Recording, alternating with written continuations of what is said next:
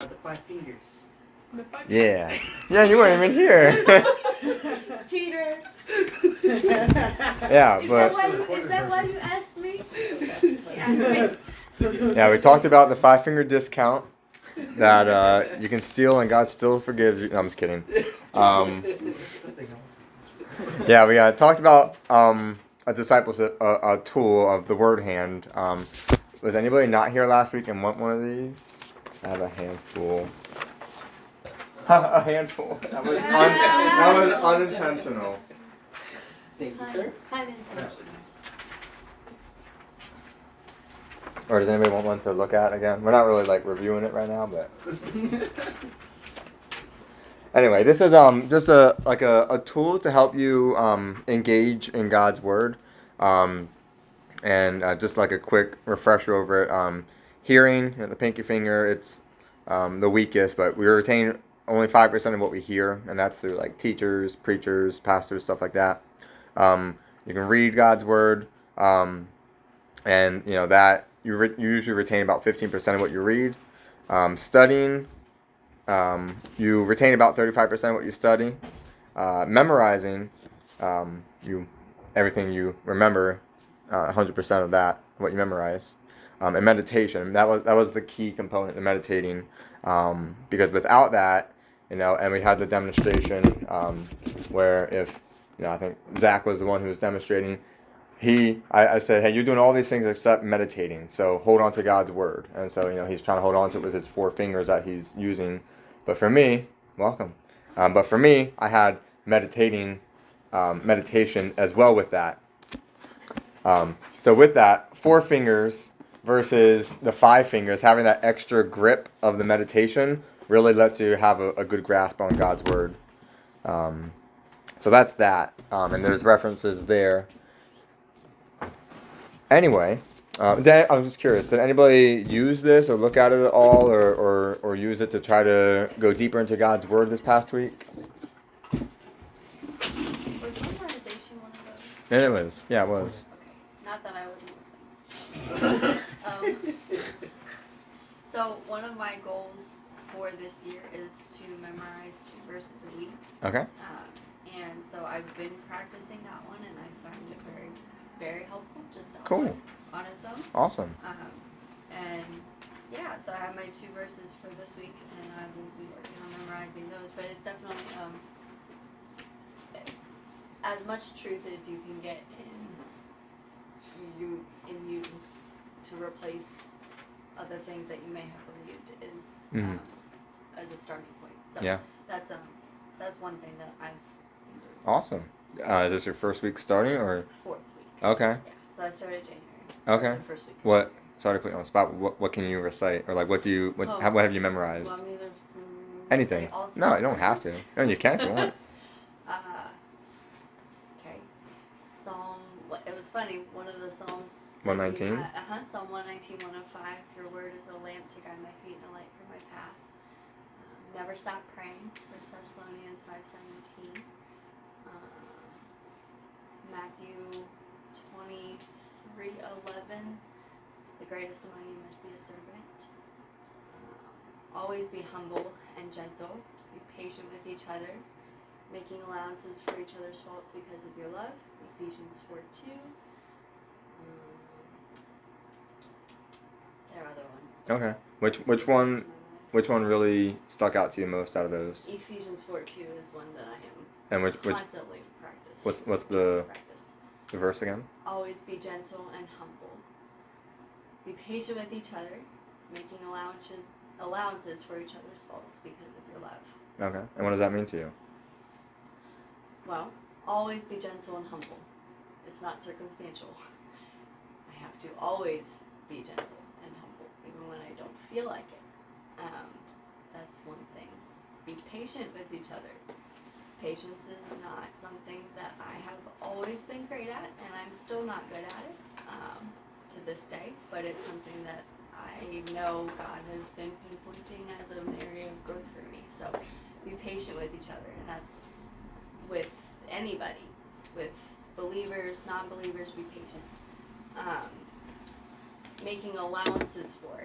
So in a time in our society when it's easier to become offended at something than it is to actually listen to maybe the heart behind someone's perspective or their reasoning. Make allowances for things that might off the bat offend me and listen more deeply or listen more clearly. So make allowances for each other's faults. We're all imperfect people. We are uh, flawed people. So being called to make allowances for each other's faults because of your love, and our love comes from God. So God empowers us to be able to do that. Awesome. Good. I'm gonna I'm gonna give you a high five and 55 Ben points. Um, that's awesome. That's that's really cool. That that you've already started like beginning this year like memorizing verses, and I wanted to I wanted to put you on the spot to go a step further to see like are you just memorizing words, which is great to even just have that. That's already like Right. that's a good thing to like have God's word readily available like on the tip of your tongue, um, but to like for it to be personal and for it to have like meaning and not just like oh yeah like I can say these words in the right order. And it's like that's great that you can like that's that's awesome. And but to have a personal meaning and it's impactful, that's awesome. And to live it out. Because then it's like, you know, convicting when it's I have to do it. yeah, when you, you know you're driving, and there's stupid people, and you're like, ah, be patient always. It's like, dang it. Yeah. Cool. Awesome. Anybody else, or any any testimonies, or any any really awesome things that you guys have um, experienced lately? Lately. Don't have to. Just an opportunity if you want to share something. Um, today I had my last patient. She, um, she was probably like. She's just very heavy, and um, she had a very negative like attitude. And then as she's like looking at the screen at her heart, she was like, "Oh my gosh, that looks so bad. Oh, that part is not even beating, and this and that and the third. And I'm just like, I told her I was like, you don't even know what you're looking at. It's okay. Your heart's beating. You're talking to me. Everything's fine. and then she's like, Yeah, I guess. I just like to put some humor into things. And then I'm like, That's not humor. okay. And then later she's like, saying that um she has all these problems and that she smokes and drinks a lot. And she's like, I hope my liver's okay. And then she's like, um, Yeah, I, I'm just ever since I was born, I'm just a lost cause. As soon as she said that, I was like, no, no, you're not. You're not a lost cause. You're beautiful and young. And she started laughing because she's 46. And then, um, yeah, from there, just like spoke just positive things into her life. And then she kind of like started to humble herself and like, oh, thanks. I really appreciate that. and stopped saying those negative things. I told her, I was like, I'm going to keep you in my prayers so that you can, you know, get those negative thoughts out of your head. Um, and then I gave her a little side hug at the end. It was so funny. Nice. it made my day. That's awesome. All right. Well, cool. Last week we um we started reading through John, uh, John one. Um, we took a zoomed in approach and we spent um, the whole time just on less than half. Uh, John one is pretty long, but we spent you know, the whole time just on the first eighteen verses, going like a few verses at a time, really zoomed in, really digging into what does this mean? And not just like oh yeah this is what's going on but like what's what's happening? Um so i think you you had like a recap last week right? I was not here last you were not. who It was Elizabeth. elizabeth Elizabeth. that's right. Okay she was sitting right there. I was like i know someone right there did. Okay does anybody want to give like a quick like one minute recap if you remember um, or if you want to take a quick look of uh, john 1 1 through 18 anybody have like a one minute recap of what happened?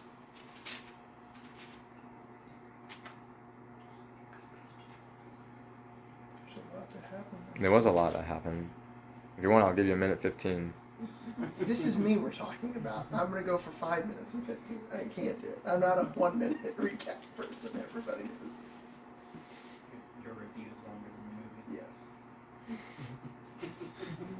Everybody knows this. I am not the nutshell person. All right. Well, we were looking at um, the first first few verses. Are talking about in the beginning was the word, and we were talking about okay, what is a word? And a word is something that delivers a message, and Jesus is the one delivering a message of hope and love and salvation. Um, that John the Baptist um, was was a man sent to tell about the light, tell about Jesus, to prepare a way for him, um, and.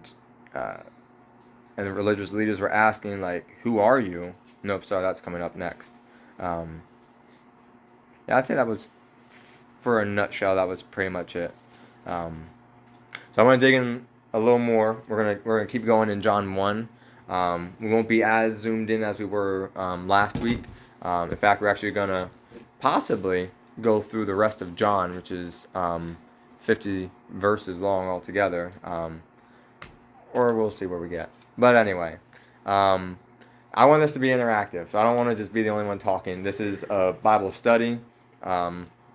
I'm not a preacher preaching, so let's study the Bible collectively. Um, and we want to start reading from John 1, verse 19. Uh, you can go through 28. Hello. Go for it. Nice and loud for everybody. This was John's testimony. this was John's testimony when the Jewish leaders sent priests and temple assistants from Jerusalem to ask John, Who are you? He came right out and said, I am not the Messiah. Well then, who are you? They asked. Are you Elijah? No. Are you the prophet we are expecting? No. Then who are you? We need an answer for those who sent us. What do you have to say about yourself? John replied in the words of the prophet Isaiah I am a voice shouting in the wilderness, clear the way for the Lord's coming. Then the Pharisees who had been sent asked him, If you aren't the Messiah or Elijah or the prophet, what right do you have to baptize? John told them, I baptize with water, but right here in the crowd is someone you do not recognize. Through his ministry, though his ministry follows mine, I'm not even worthy to be his slave and untie the straps of his sandal. This encounter took place in Bethany, an area east of the Jordan River where John was baptizing. Awesome. All right. So, what do you guys see going on? There's no right or wrong answer. You can just you can talk about you can give a recap. You can say what's happening. You can say, you know, what's the heart behind what's happening. Any observation. The Pharisees think John's the Messiah. Or, yeah, John. Yeah. He knows that he isn't. Mm-hmm. And he straight up says, you know, and and he even starts off by asking like his first answer when they're like, "Who are you?" They didn't ask like, "Who aren't you?" He, he's like, they're like, "Who are you?" He's like, "I'm not the Messiah. I know you guys think I am, but I'm not." It's crazy too because he could have could have taken credit for it. Hmm. Like he, he, they all thought he was. He Yeah. could have he could have easily said, "Yep, I'm the guy," and they would have believed him. But like, it's like crazy that he knew that that wasn't it because he knew he knew the guy was coming.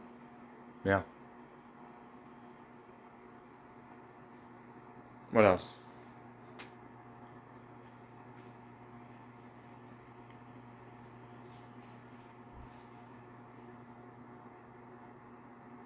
Just letting them know that um, Messiah is coming. Though. Yeah. Makes that clear. Clear the way for the Lord's coming. Mm-hmm. He's pretty assertive. I like that John says in verse 26, like, I baptize with water. Kind of like, just make a little small difference of, like, hey, this is, this is just me preparing the way for Jesus to come. But, like, when he comes, it's like the Holy Spirit will be in you. It's, yeah, just making that Hmm. difference of, like, what he's there to do um, as a follower of Christ, too. Yeah. Who sent John? Psst, the answer is in verse mm-hmm. six. Who sent John? God. Yeah. God sent a man, John the Baptist, to tell about the light so that everyone might believe because of his testimony. And then right there, it clearly states also John himself was not the light, just a witness to tell about the light.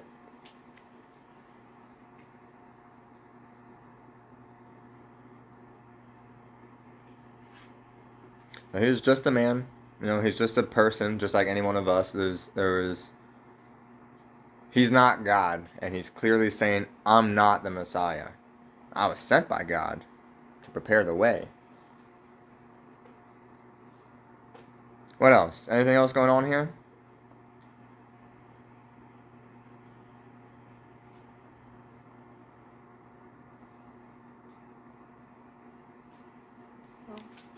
I would say he knew exactly who he was. John the Baptist knew exactly who he was. His ident- he knew what his identity and what his calling and what his purpose was. And in verse 27 says, Though his ministry follows mine, so Jesus' ministry follows mine, I'm not even worthy to be his slave and untie the straps of his sandal. Like, he understood who the Messiah was in relation to himself, but he it also didn't he wasn't cowering under that or he didn't like downplay his own identity he just owned it in a way that was like confidently assured in exactly what god had positioned and purposed him to do. And i think a lot of times as believers we can and do doubt our our identities as god's people as his sons and daughters and we downplay it too much to the degree where it's like hey you can live fully within the purpose that god had given you. Like there there is there is room for that. There it's not prideful to do so. It's not selfish or any of those things to do so. Um, it depends on how you do it obviously but in here i think there's a john the baptist gives a clear example of like being assured of your purpose, living it out, but also understanding who you are in Christ and having that be your identity. If That makes sense. yeah. That's really interesting. That like those ministry follows mine. It's like because it's so.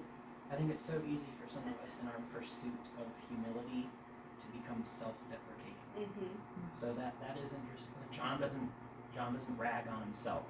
Right. Like he says it, he's like I'm not worthy, but like this this is my job.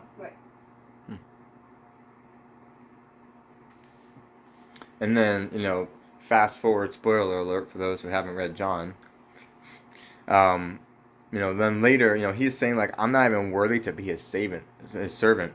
But then later, Jesus comes to him and says, like, I want you, John, to baptize me. And he's like, whoa, whoa, whoa, like, like, uh, like it should be the other way around. But like, I wouldn't, I shouldn't even be worthy to be baptized by you. And Jesus is like, no, you baptize me.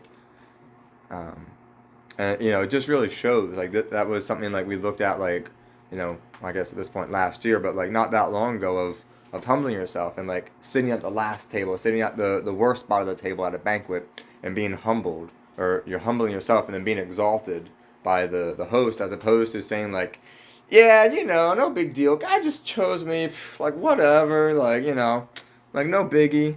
Like I'm I'm the man. I'm I'm basically as good as God. Like I'm basically the Messiah. He's like he's like no like I don't even deserve to like be at his feet to to untie the straps of his sandal. But then Jesus is like, no, you baptize me.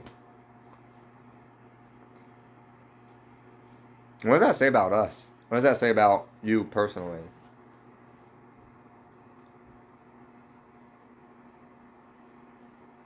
it's a good reminder that I'm not the one.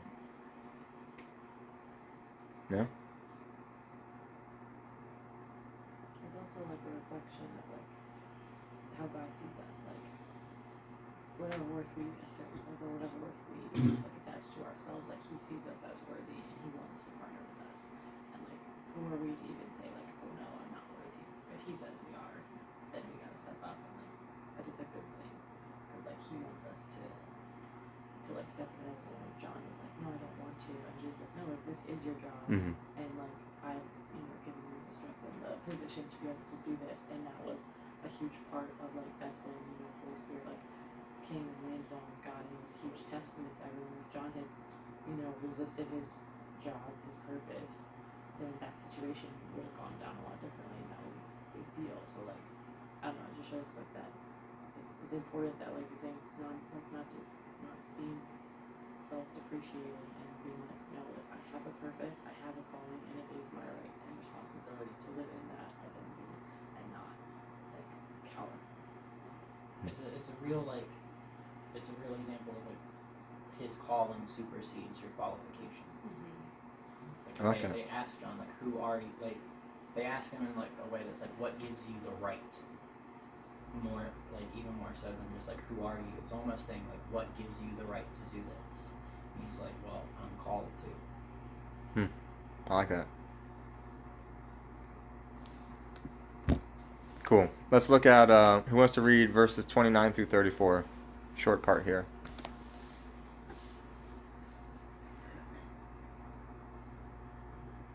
You want to take it? I'll read it. Go for it. The next day, John saw Jesus coming toward him and said, Look, the Lamb of God who takes away the sin of the world. This is the one I meant when I asked, A man who comes after me has surpassed me because he was before me. I myself did not know him, but the reason I came baptizing with water was that he might be revealed to Israel.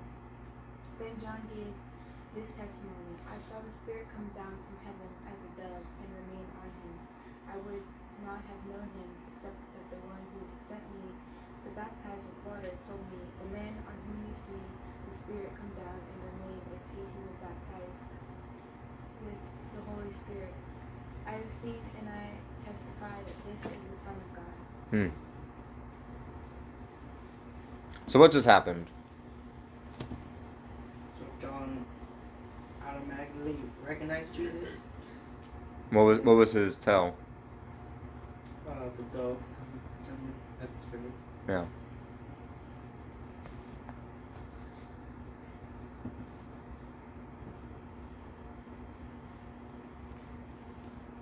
There's so much here.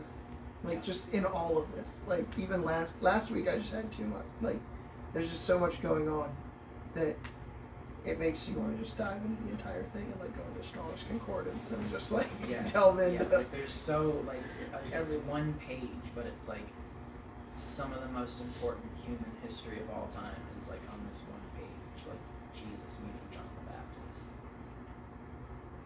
Yeah, there's just there's just so much there, and so as you like as you read this, and I've I've got a uh, commentary that I'm cheating with right next to it as I'm reading, um, but I didn't even notice that like when okay when does this take place? And it says it says uh, he says after me comes a man that ranks before me, and he goes through all that. We what what did we read to? 34. 34. Okay, cool. Uh, as he says, I saw the Spirit descend on from heaven like a dove. So this is Jesus probably showing up as like the concord, the commentary is saying, uh, showing up again after John is baptized him, because like John already recognizes that he's the Messiah because he was told before him, I myself did not know him. So like he didn't know that his cousin has been the Messiah this entire time, which is crazy to me. Uh, he didn't. He doesn't find out until the dove descends on him, um, or the spirit descends on him like a dove. However you want to interpret that. Um, this is he who baptizes with the Holy Spirit, and I have seen him borne witness that this is the Son of God. Like, there's just so much there. just it's in got that. it's a life altering experience for john it's like the it's like what faith what faith he must have had before that like how rock solid it must have been after experiencing that Yeah, so does anybody remember does anybody remember the first time John and Jesus technically met but didn't meet? Yes, Go for it. the when John is in the womb Yeah. And he's just jumping around. and Uh-huh. Mary shows up. Yeah, when when Mary comes with with you know baby Jesus like still in her womb, it says that like John was like jumping around inside what was it, Sarah or Elizabeth. Elizabeth's womb, and like John just somehow knew or, or, or just started jumping around in, in the womb of like because he was in the presence of Jesus, and that was the first time you know John and Jesus were like in vicinity of each other. Not neither of them are born yet, but then it's later that that John gets to baptize Jesus, and he sees that the Spirit descends on Jesus like a dove, and he's like, "Oh, you're the Messiah." It's like it's it harks back to like Old Testament. Like I forget where it is. I'm not a memory verse guy, but um, like I knew that I formed you in the before you were formed in the mother's womb. I knew you. It's Mm. like, so even in Elizabeth's in Elizabeth's womb, like John is called. Like John's like even then, like God has the mission for John laid out. Yeah. Yeah. And Elizabeth, she wasn't able to have kids, right? Yeah, that I mean that's um like just his birth is Yeah. a miracle. Like she was beyond what anyone could have bore a child at that point. And that just shows even more of that. Just backs up verse six of God sent a man, John the Baptist. Like he sent him in a way that yeah, Elizabeth couldn't bear a child. But anyway. He sent him anyway, and he's the one who's going to prepare the way. Okay, so this little this little part that we just read, 29 through 34, is called Jesus the Lamb of God, or at least in, in NLT. That's the little subheading. Um, anybody recall from Old Testament what is a lamb's purpose? Sacrifice. Yeah. What kind of sacrifice? Like sin sacrifice. Yeah. To Forgiveness. Yeah, yeah. Atonement, wipe away the this, like wipe away your your sins. But what kind of lamb did it have to be? Perfect, First one. blemish, firstborn, and to be pure without blemish, no no defects. It couldn't just be like this this little lamb that's like, eh, that one's been like hopping around, or like it doesn't look that great. It's you know hasn't been well nourished. It's like no, it's got to be a, a healthy, no defect, no sin. You know, which is what Jesus is. That's that's the comparison here, of Jesus is the Lamb of God. Jesus is the sacrifice that God made. It's Jesus is this perfect lamb, this no sin, no blemish, no defect. Jesus never sinned, and he's the lamb who's coming for atonement for the world of slaughtering this one lamb, Jesus, for the sins of all.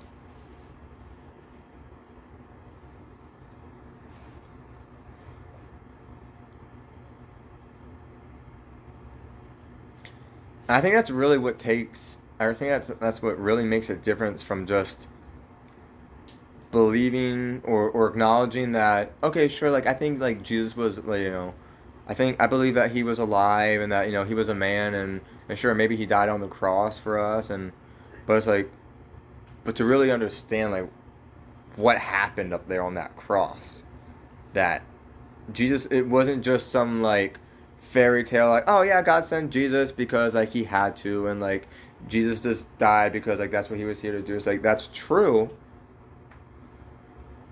but there was payment that had to be made for sin. God God's like you sinned, you cannot enter my presence. You cannot enter heaven. You will pay for your sins for all eternity because of what you did. You're going to pay for what you did. But that once and for all, that that sacrifice wipes all of our slates clean.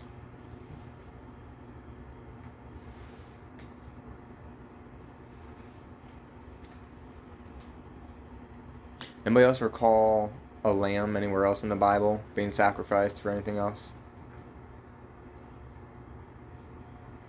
Hannah? Passover. Yeah. What what was the purpose of the Passover lamb? Um, that whoever had the blood of the lamb on the door would be passed over and would not be killed by the wrath Yeah. Same atonement. Exactly. Yeah. At at Passover when, you know, the one of the, the last plagues of Egypt, um, before the Israelites were set free, was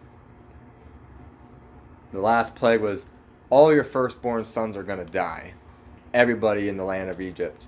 But for the Israelites who who were following God's law, God gave them a way to to save them and said, sacrifice a lamb without blemish, you know, a perfect lamb, and put its blood on the the top of the doorpost.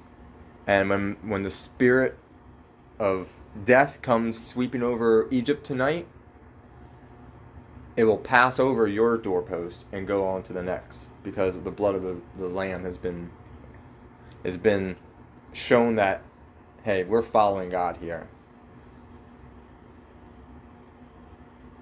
Any other thoughts before we move on? I think just like going over that piece of scripture there is just a reminder that God always makes a way, Hmm. like where there is no way. That's something really encouraging for me to remember personally. Like for all of us certainly, but just for like when you're struggling to keep going, it's just really helpful. That's good.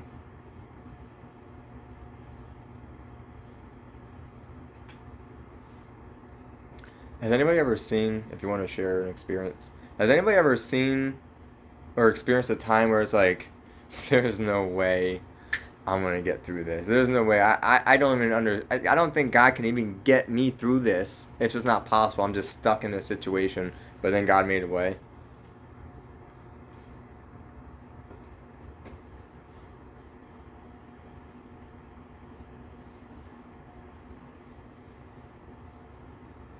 A handful of, of smirks on people's faces. So I, I'll take that as a yes, but that's fine if you don't want to share.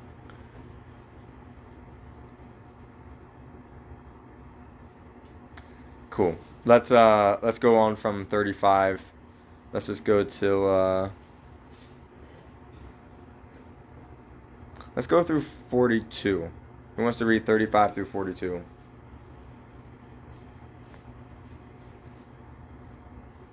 Thirty-five Ben points if you want to read it. A highly valuable point. In that case, I'm in. All right, cool. The next day, again, John was standing with two of his disciples. And he looked at Jesus as he walked by and said, Behold, the Lamb of God. The two disciples heard him say this, and they followed Jesus. Jesus turned and saw them following and said to them, What are you seeking? And they said to him, Rabbi, which means teacher, where are you staying? He said to them, Come and you will see. So they came and saw where he was staying. And they stayed with him that day, for it was about the tenth hour. One of the two heard John speak and followed Jesus. Uh, who heard John speak and followed Jesus was Andrew, Simon Peter's brother. He first found his own brother Simon and said to him, We have found the Messiah, which means Christ.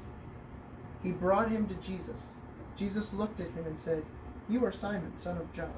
You shall be called Cephas, which means Peter. Cool.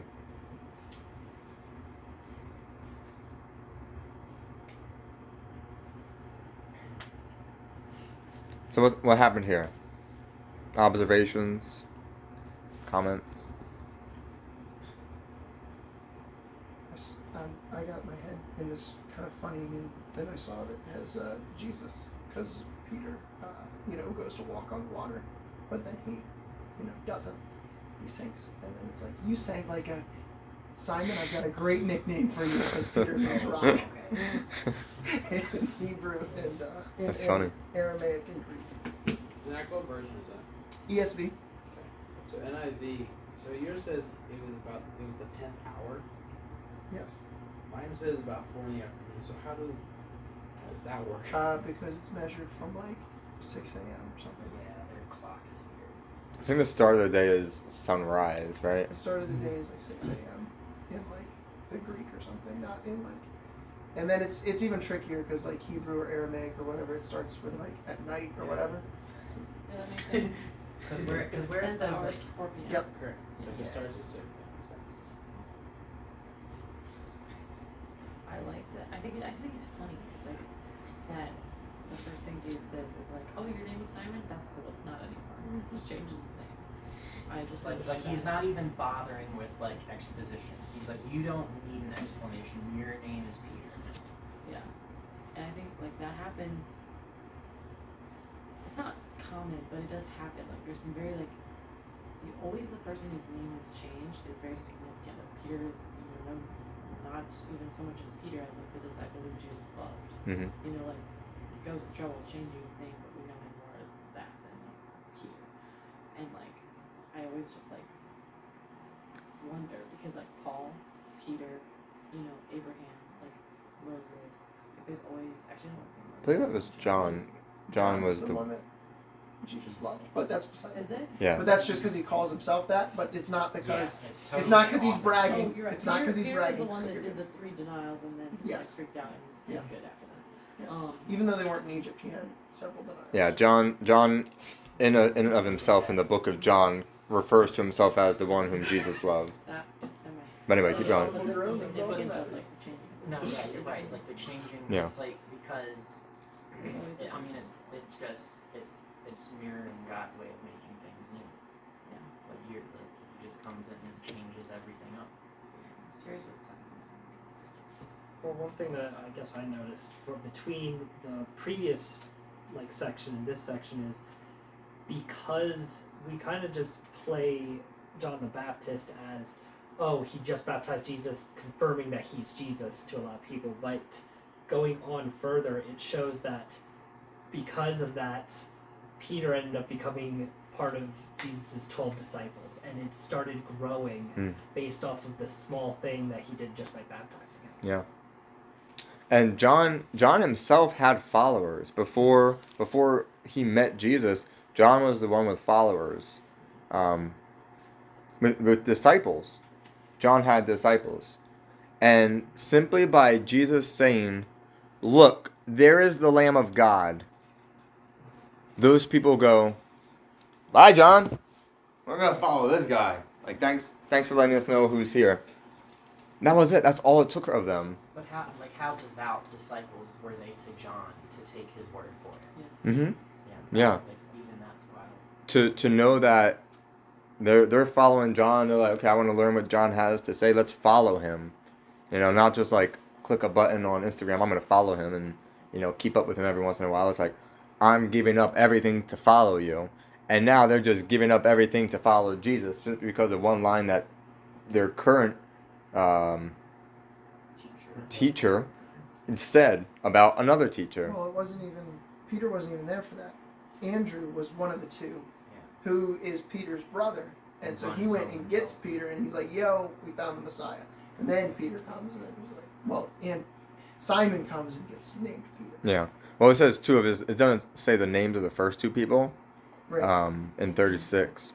Right. But- it just says one of the two was Andrew, Simon Peter's brother. He first found his own brother, Simon, and said to him, "We have we have found the Messiah, which means Christ." He brought him to Jesus.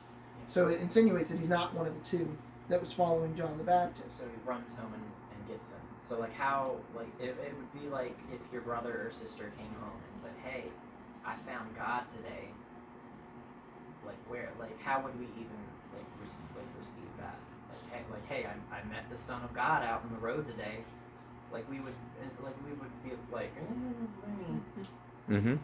but like he just runs home and because he you know Andrew's con- or he's convinced and runs home and gets who becomes Peter and is like, no, this is the guy. dude. Right. This is this is really funny. I sorry. I just got to this one part in the commentary where it Mhm. says the other two is not named, but um, some people suspect it to be John, the gospel writer himself, because John the Oh, Baptist is not John the gospel writer, and that's just that's crazy because he's known as like the one that Jesus loved because he never names himself throughout the gospel. That's Mhm. kind of why he says like the one that Jesus loved or whatever. He's like not naming himself, um, and he's actually like deliberately not bragging or anything like that. But it would just be really. That's really funny. That, How- like, to think that like one of them is the guy that's writing, and he's just like, And doesn't name yeah, one of them's one of them's Andrew Peter's brother, and so like he goes and gets him, and then just kind of leaves out his part of the story, which is really cool. Well, how did Zach in your version the question in verse 38 that Jesus asked? What does yours say? Jesus turned and saw them following, and said to them, "What are you seeking?" And Okay. they said to him, "Rabbi." What are you seeking? In NLT it says, "What do you want?" Which I think is What do you is funny What do you want? because Jesus What's good, fam? Jesus, these two people, John's like, hey, the Lamb of God. And these two people are like, we're going to go follow him. And then Jesus turns around and sees them following him and is like, what do you want?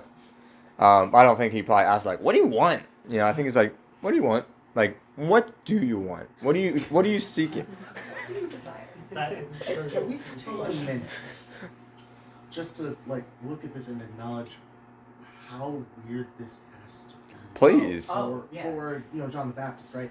Because let let's put this in terms we would understand, right? Zach's out here, hanging out with his friends, sees McCabe standing over there, and is like, "Hey, look, that's the Lamb of God."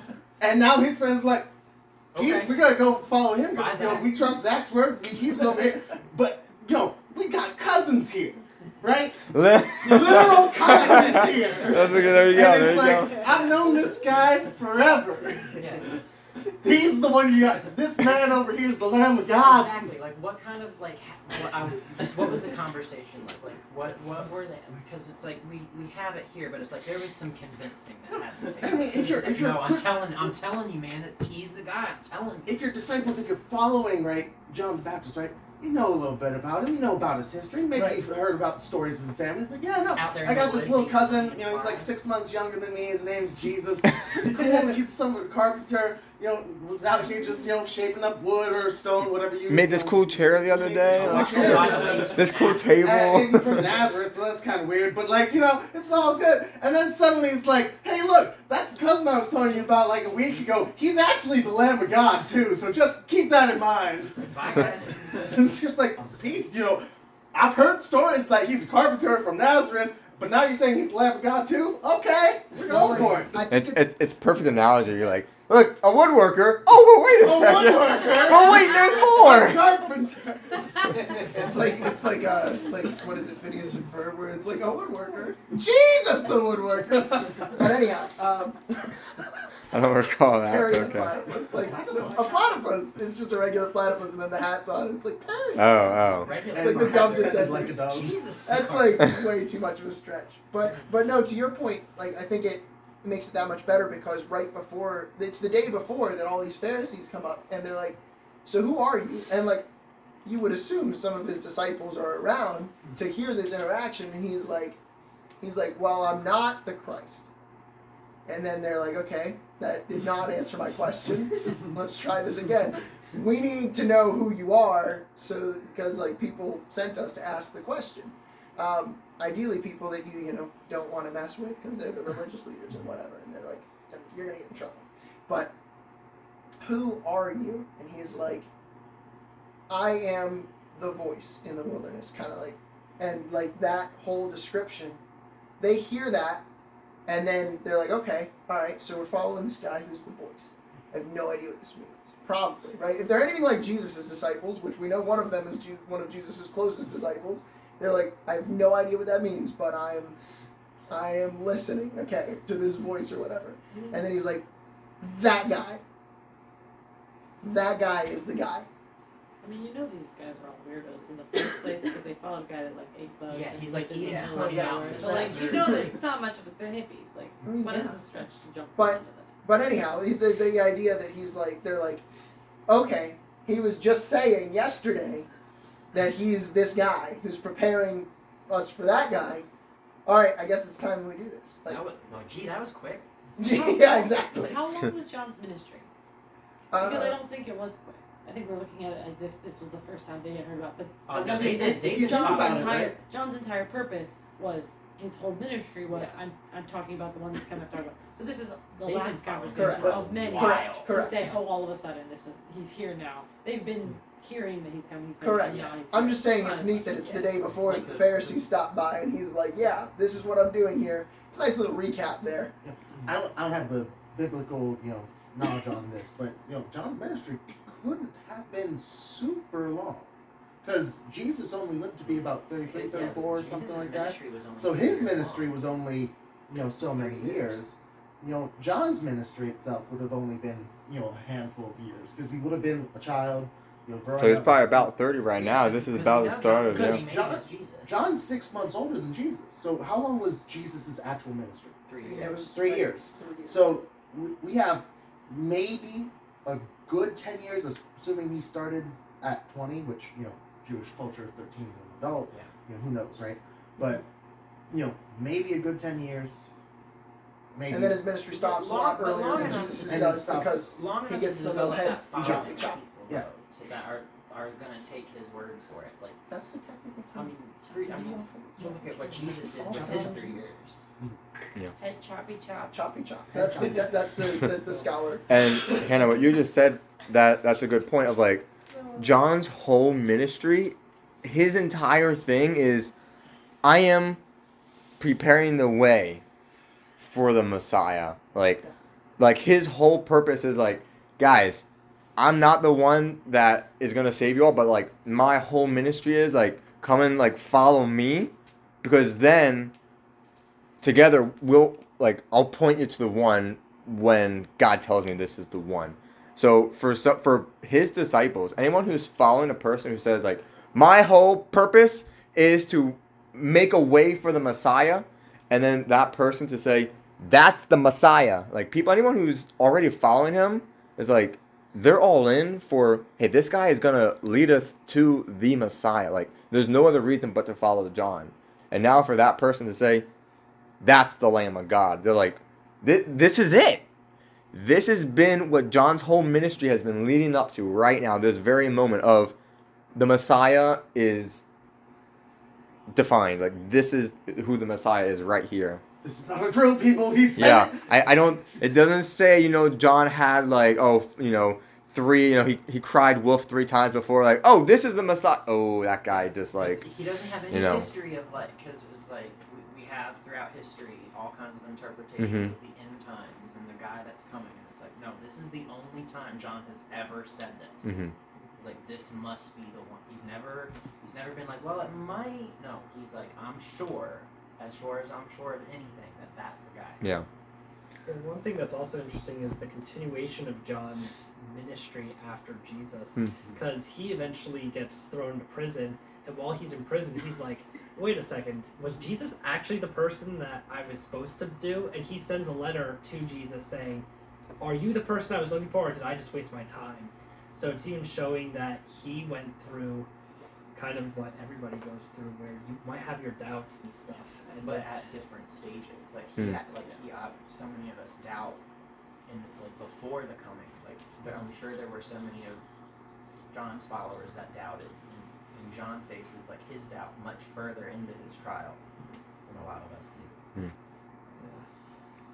And what about these three words in verse 39? Come and see. This is Jesus is like, "What do you want?" Like when they start following him, they're like, "Where are you staying? Come and see." That is an open invitation. It's a serial killer. Come and follow me. So yours is NIV. NLT. What? I mean, it- how does what we yours phrase it? If someone said that to us today, that's what we would think. I mean, NIV says come and you will see. Come and you will see. It's kind of more Come and see, and, and it's an o- it's an open invitation. You know, just like just like he says, like, come taste and see that I am good. You know, he's saying like, come and see what I'm all about. Come and you will see what I'm all about. Either way, He does. He doesn't. br- You know, he's not bringing brimstone and fire. He's not. He's, he's just like, hey man, like come, come find out. It, and it is. It's that open. And you know, he doesn't make us come to him. He just offers it. yeah. Hmm? What? It's Just an invitation. Yeah, An invitation. it is. That's awesome. Okay, I think we're at 43. Who wants to finish it off here? 43 to to the end of chapter 1, 51.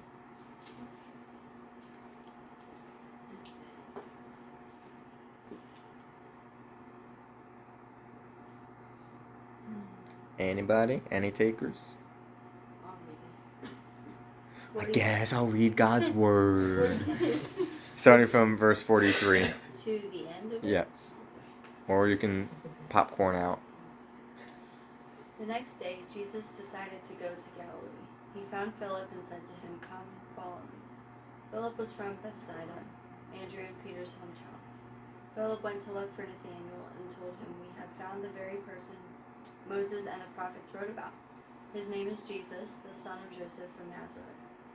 Nazareth, exclaimed Nathanael. Can anything good come from Nazareth? Dang, burn. Come and see for yourself, Philip replied. As they approached, Jesus said, Now here is a genuine son of Israel, a man of complete integrity. How do you know about me? Nathanael asked.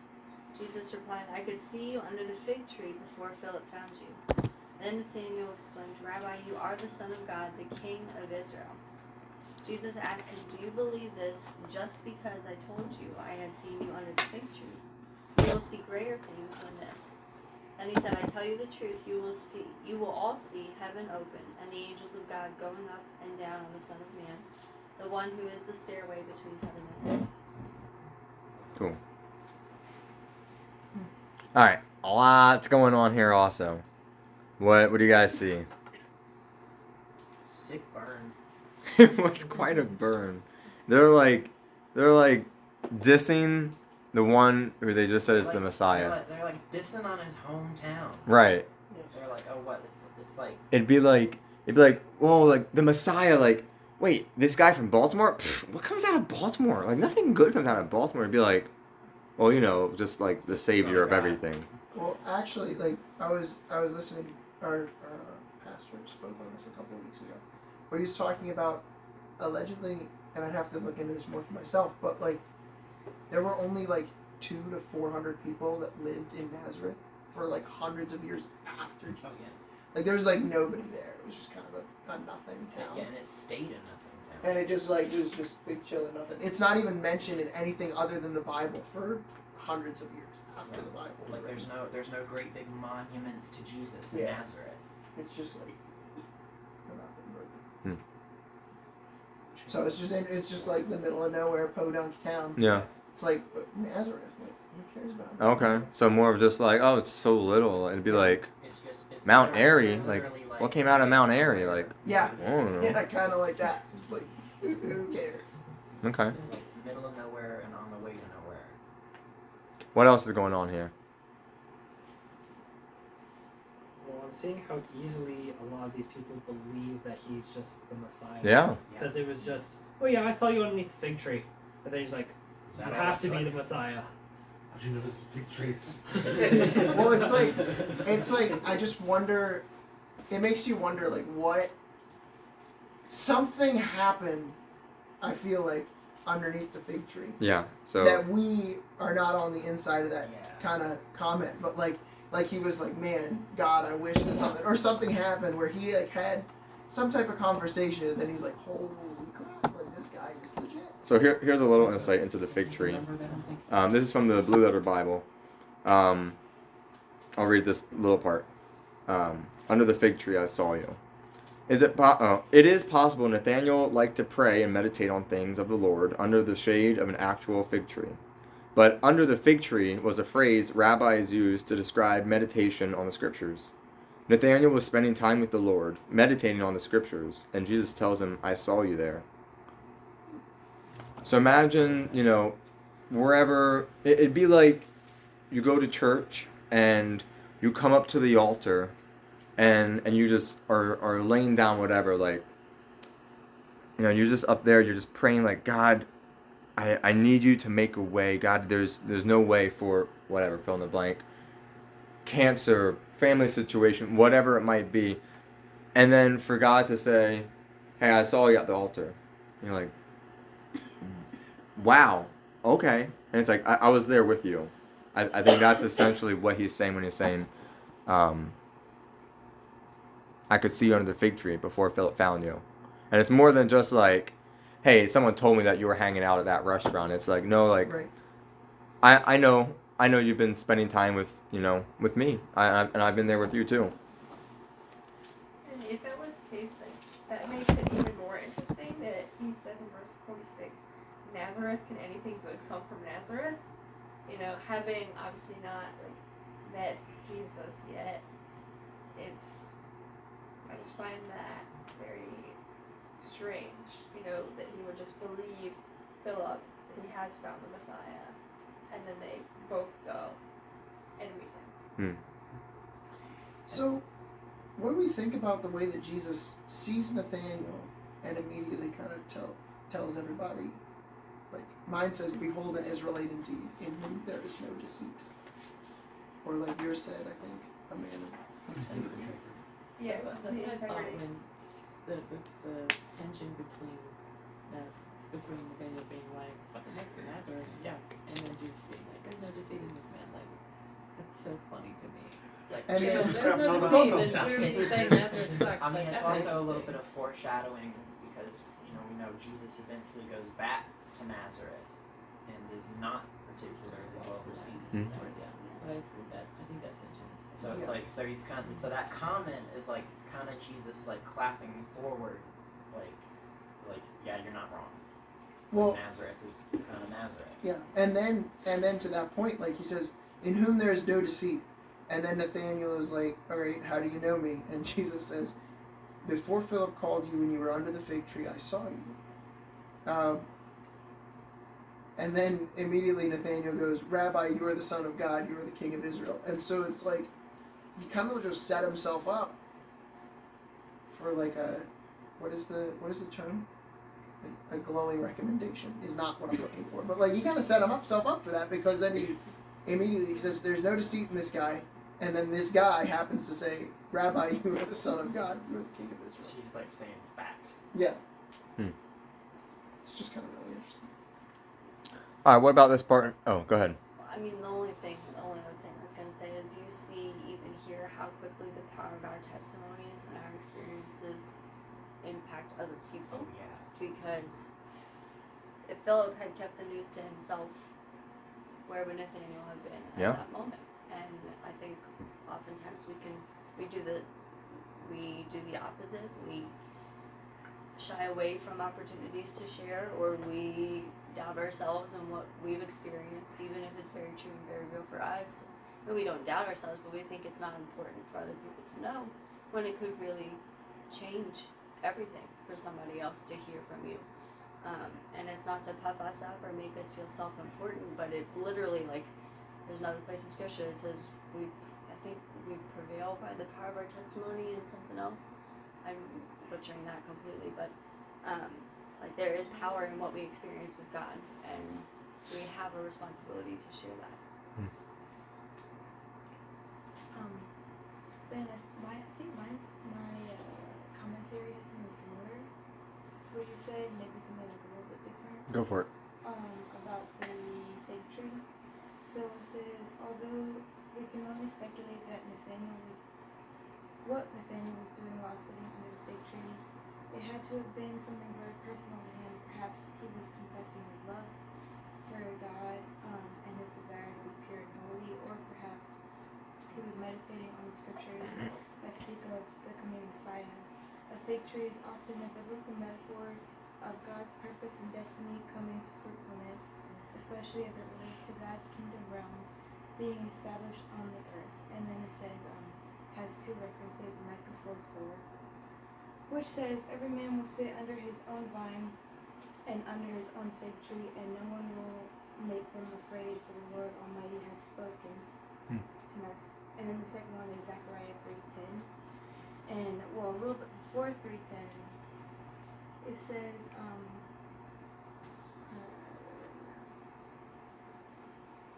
um, it says, The Lord Almighty, I will remove the sin of this land in in a single day.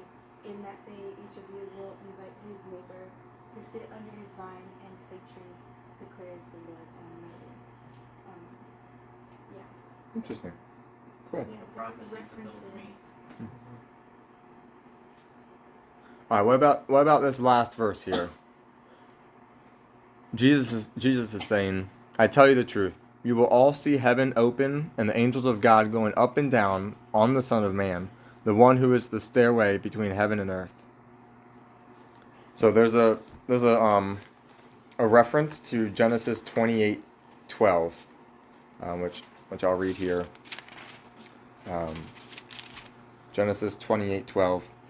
This is uh, Jacob's dream at Bethel. As he slept, he dreamed of a stairway that reached from heaven up to earth. Sorry, from earth up to heaven. And he saw angels of God going up and down the stairway.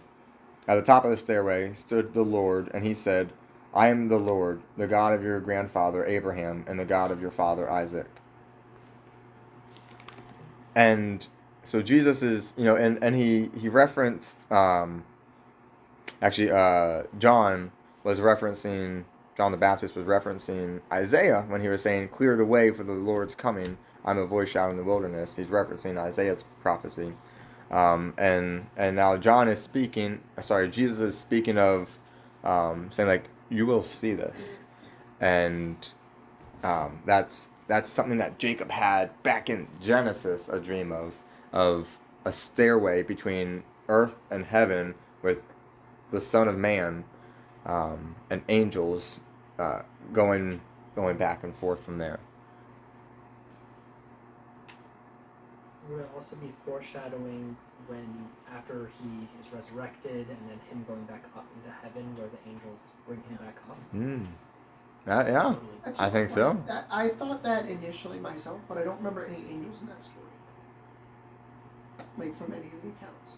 I remember him just ascending to heaven, but it doesn't mention any angels. But I was thinking the same thing at riding on the not sure, clouds. But, yeah. and, then- but there is like there's that three nature to it of the, the prophecy and the, the first time and the second time at the ascension.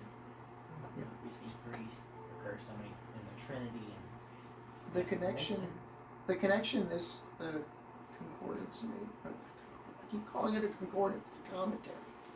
Uh, is the Jacob's ladder.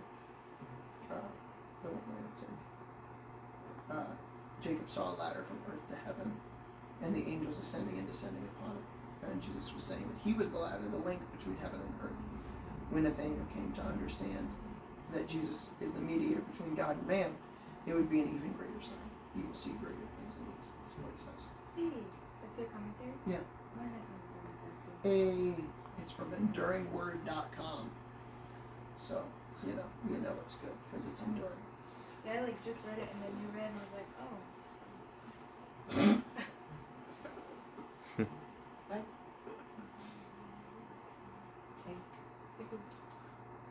I didn't have time.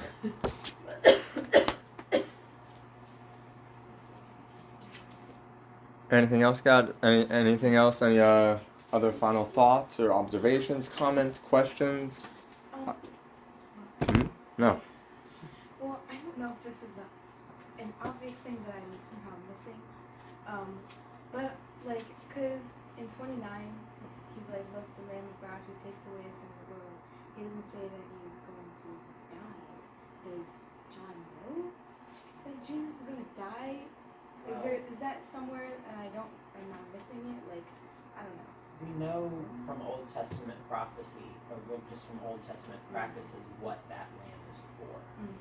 So, like when he's talking about himself, or when anyone's talking of him as the lamb, they all know from their own culture that okay, they're calling him as the, him a lamb because he's about to die.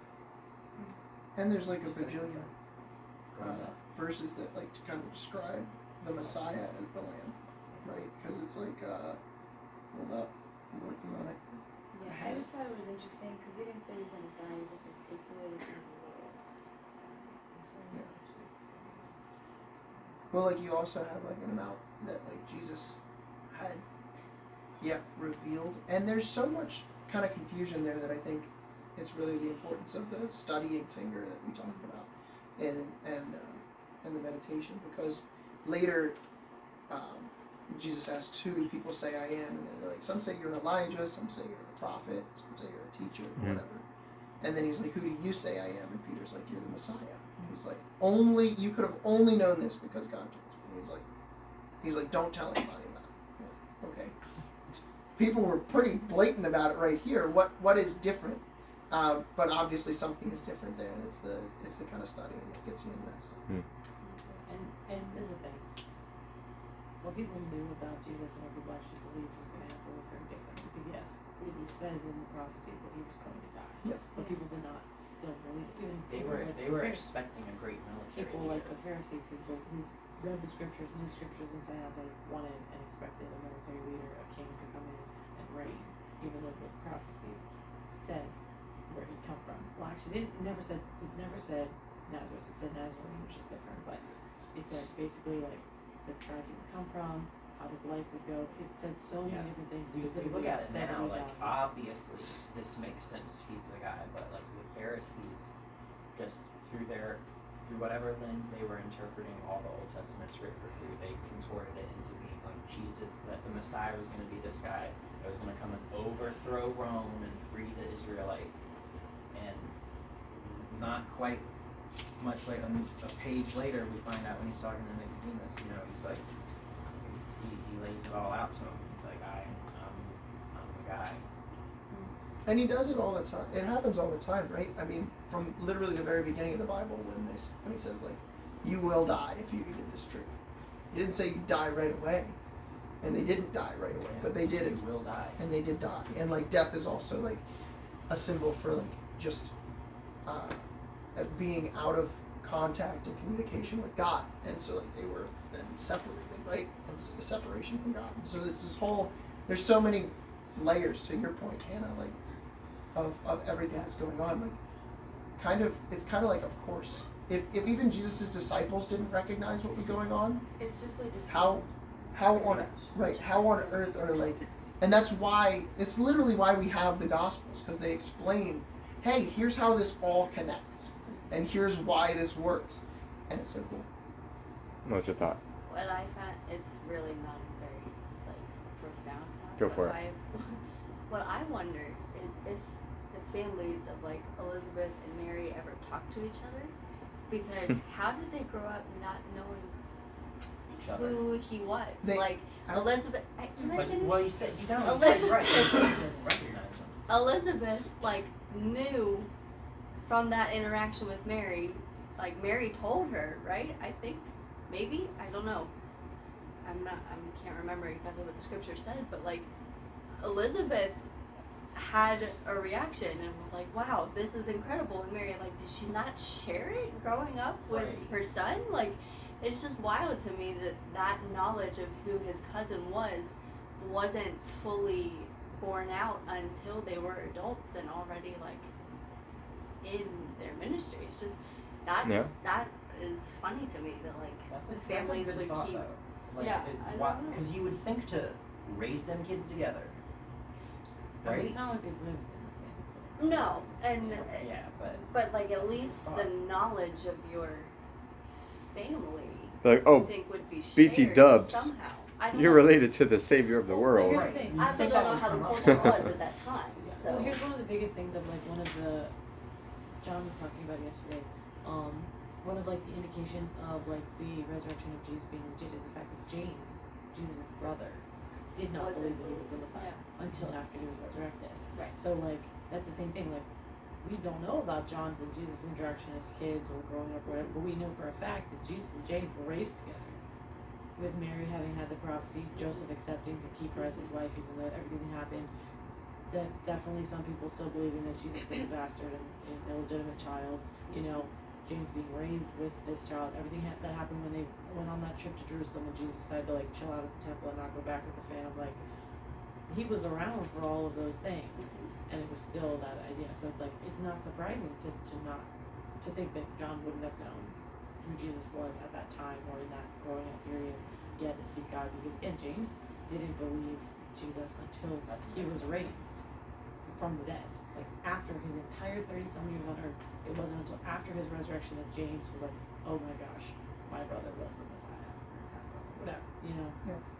So I guess, I guess that goes along with like a, a prophet is never accepted or wanted in their own hometown Yeah. because it's like it's like what is what is little Isaiah doing over here preaching like the word of God saying that like you know all these things like we saw Isaiah he he always like threw rocks at our house or was like the ball went in our backyard or like I little Isaiah like this guy he come on like we're not gonna believe what he said but this guy who goes into another town you know, they don't know him as a little kid, you know, any trouble maybe he, or like, you know, things like that, where it's a lot more believable. Where if, if it was like this, this person, someone saying that's the Messiah versus like someone saying, hey, your sister Carolyn is, is like this, this Messiah, you'd be like, my sister, like, come on, like, nah. Yeah, I, I do see I do see your point, Jackie, though, because like the like as soon as uh, Mary visits Elizabeth as the as the story you were talking about, like Mary is filled with the Holy Spirit, and she says, end quote, uh, and she exclaimed with a loud cry, "Blessed are you among women, and blessed is the fruit of your womb. And why is this granted to me that the mother of my Lord should come to me? For behold, when the sound of your greeting came to my ears, the baby in my womb leaped for joy. Leapt leaped. It says leaped, not leapt. Okay. I just felt wrong when I said it. And blessed is, blessed is she who believed that there would be a fulfillment of what was spoken to her from the Lord.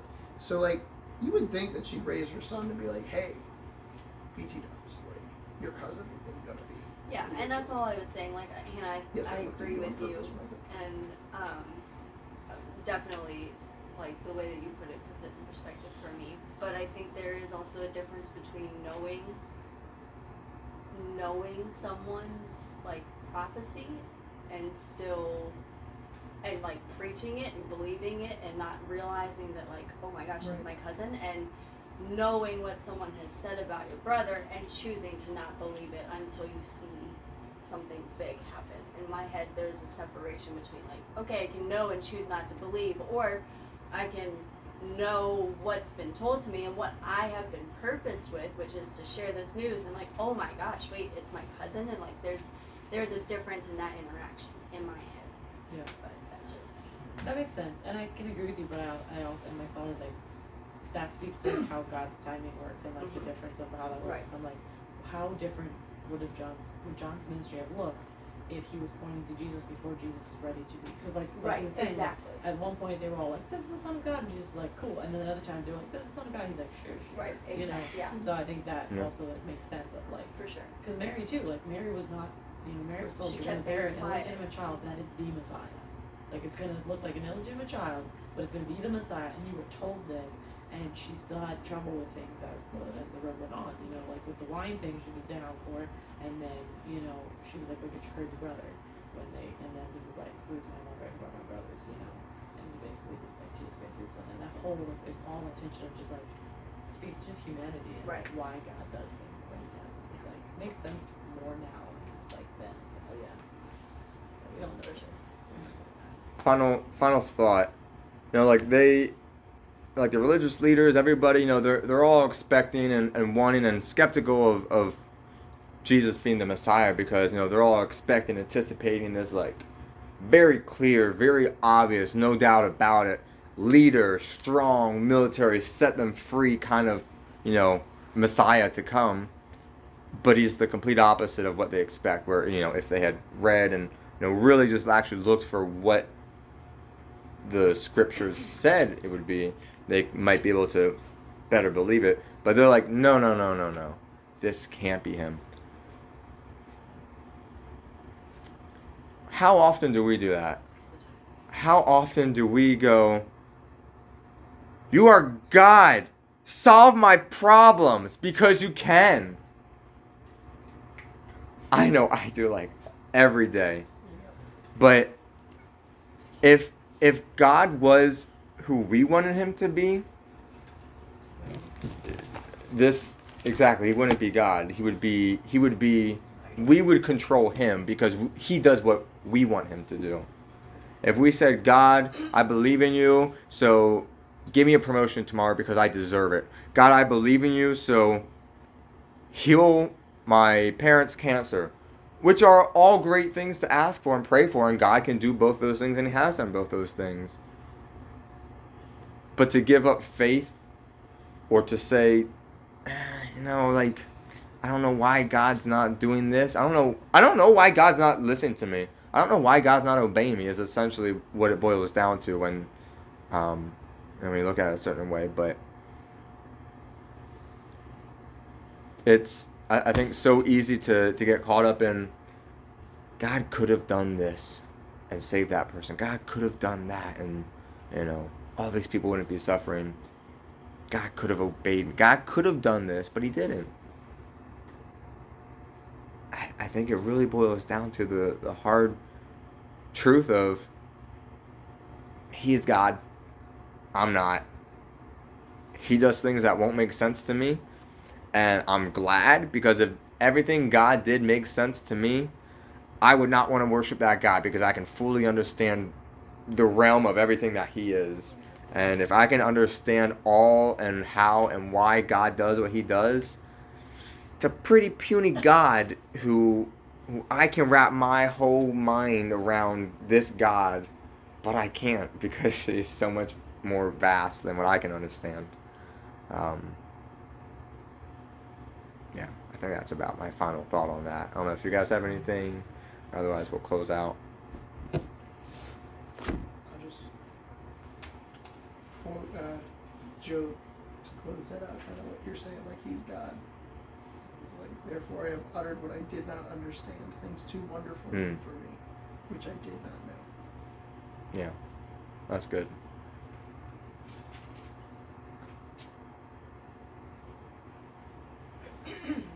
Yeah, because if, if God came, if Jesus came, the Mas- Messiah came as this tyrant, this military leader, and you know it'd be obvious. It'd be like, why wouldn't you believe? It would almost be like a.